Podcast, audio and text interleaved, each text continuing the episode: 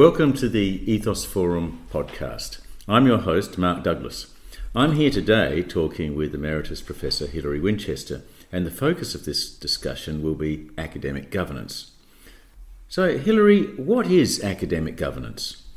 Academic governance is a set of processes which, in combination, provide oversight of academic quality and outcomes. Those processes include approval of courses and academic policies and academic integrity. They operate through structures, the most important of which is the academic board. You mentioned the academic board, Hilary. I've heard you say in the past that the success of an academic board depends a lot on the effectiveness of the chair. Is there a risk that this position can become a puppet of the executive? Academic board does run a danger of being too similar to executive management committees. That's particularly the case if academic board is actually chaired by a member of the executive. But usually there is a good demarcation between what is management and what is governance. An academic board is about governance, which is oversight rather than implementation. So, also, in the past, you've expressed concern about the depth of academic governance awareness that's set on academic board. You've mentioned the importance of the chair, but many of these academic boards uh, have quite a lot of members. But you have been concerned about the knowledge of academic governance on the board. Can you elaborate on this? Many members of academic boards are elected, and I feel don't really understand either where the academic board sits within the governance and management structures of the institution or what its roles are supposed to be. And if you go by the terms of reference of many academic boards, they don't always correspond with the requirements in the standards framework. So, members of academic board run the risk of doing what the academic board has always done, rather than focusing on the requirements which are now legislated. So, it's a time for a tune up, if you like, of the engine of academic governance. There are some sort of realignment to the standards. Is that what you're saying? A tune up is a great idea, and by a tune up, I would really say we take the terms of reference of an academic board, we do a comparison with the standards, and also you need to do a comparison with what the academic board actually does, because sometimes it will do things which are not in its terms of reference. Hilary, your career has spanned a dynamic period of governance in universities.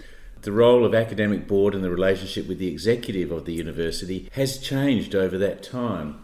Can you give us a brief historical perspective about academic governance in uh, higher education? The most important change has been the development of a very commercial university with a much larger executive and a diminished academic board. But more recently, since the advent of TEQSA, the role of the academic board has been much more clearly defined. It's important to have boundaries between the academic board and the executive, but it's also important that they work together. And the way they usually work together is through the subcommittees. And you will often have the chair of an important subcommittee being the relevant executive for that portfolio. And that's a structure that seems to work well. So, as well as having a strong functioning academic board, we need to have strong functioning committees that are chaired well.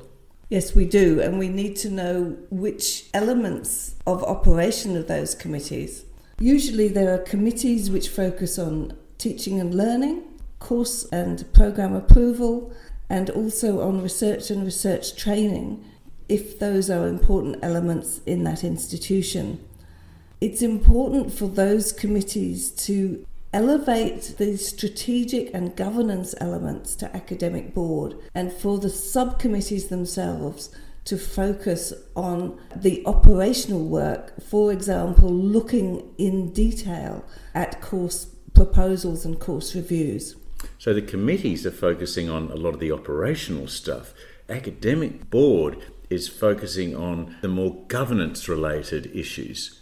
Yes, and I think what happens is that the departments and schools in a structure will be doing more operational work, then you'll find that the faculties and divisions will have oversight of what is happening in their faculties and divisions, and then the academic board should have oversight of the whole institution. So it will be looking at progress, completion, attrition, for example, for the whole institution but by cohort. It will be looking at the quality of research and research training at the level of the whole institution. You mentioned and cohorts. That the academic governance has a whole of institution perspective, but it also takes a role in seeing how particular student cohorts are managing as well. Yes, so it would look at the institutional level, but the institutional level, like any average, will mask a great deal of variation. So, if, for example, attrition is considered an institutional problem, then it is really important to drill down into faculties or campuses or programs where the attrition rate is really high. So, to find out what the root causes are. The academic board itself won't be doing that work.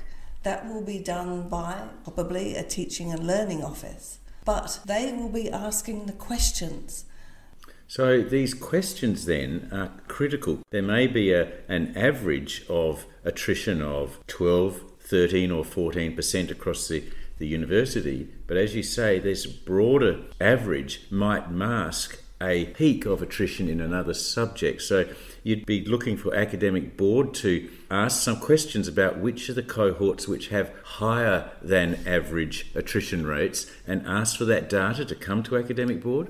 Yes, you would, and you would be asking for particular reports if they are, um, if if it's not evident from the institutional average, and in fact, the academic board should develop for itself a schedule of annual reports or semester reports, um, which it will then develop into a work plan. So, this schedule and work plans that you're talking about really indicate that there should be no surprises in the agenda of academic boards over a 12 month period. It should be a fairly standard approach. There'll be a schedule of reports which will relate to research and will relate to courses and, and cohorts and issues such as grievances, appeals, academic integrity. Academic board should also be looking at hot topics. It should be providing its own voice into sector wide issues such as uh, Commonwealth reviews. There are reviews going on at the moment about the AQF, about the provider standards. So, yes, there will be a base load of work, um, but there will also be particular issues which come up which academic board should have a view on and that view should go towards the council or the board of directors. To the council or board of directors. So we're now talking about the most senior level of governance. What is the relationship between academic board and the university council or the board of directors of this higher education institution the board of directors or council is in charge of corporate governance, so they are responsible for uh, the financial viability and, in fact, the whole operations of the university or the higher ed provider. They normally delegate academic governance to the academic board and they will delegate management and operations to the executive. So, normally, academic board is a subcommittee of the University Council or the Board of Directors and has a clear reporting relationship to it. And the Council Board of Directors has a clear requirement to receive academic advice. So, if they then delegate responsibility for academic governance, they're also delegating responsibility for academic risk to the academic board. Can you talk to us just briefly about what is academic risk? Academic risk is anything which prevents students achieving their learning outcomes. Now, that's a very broad statement, but if we take the example we were looking at before, Attrition is a clear academic risk. Lack of completion of research higher degree students is an academic risk. And if their candidature goes on for years and years, they are clearly at risk of not achieving the learning outcomes. So, if we're seeing the concept of academic risk, presumably we're seeing the concept of academic risk management. So, it's the management of these academic risks then that falls on the shoulders of academic board, or does the academic board have a role in suggesting what could be done, or is, is academic board just highlighting the need for something to be done? Academic risk is often conflated with academic integrity. So, academic boards will say, for example, oh, yes, we know about academic risk because we know about academic integrity and we're dealing with it because we've got some word matching software. But academic risk is much broader than that. And ideally, what should happen is that academic boards should identify risks of the academic kind. They should develop those risks into a risk register, and that risk register should form part of the overall institutional risk register.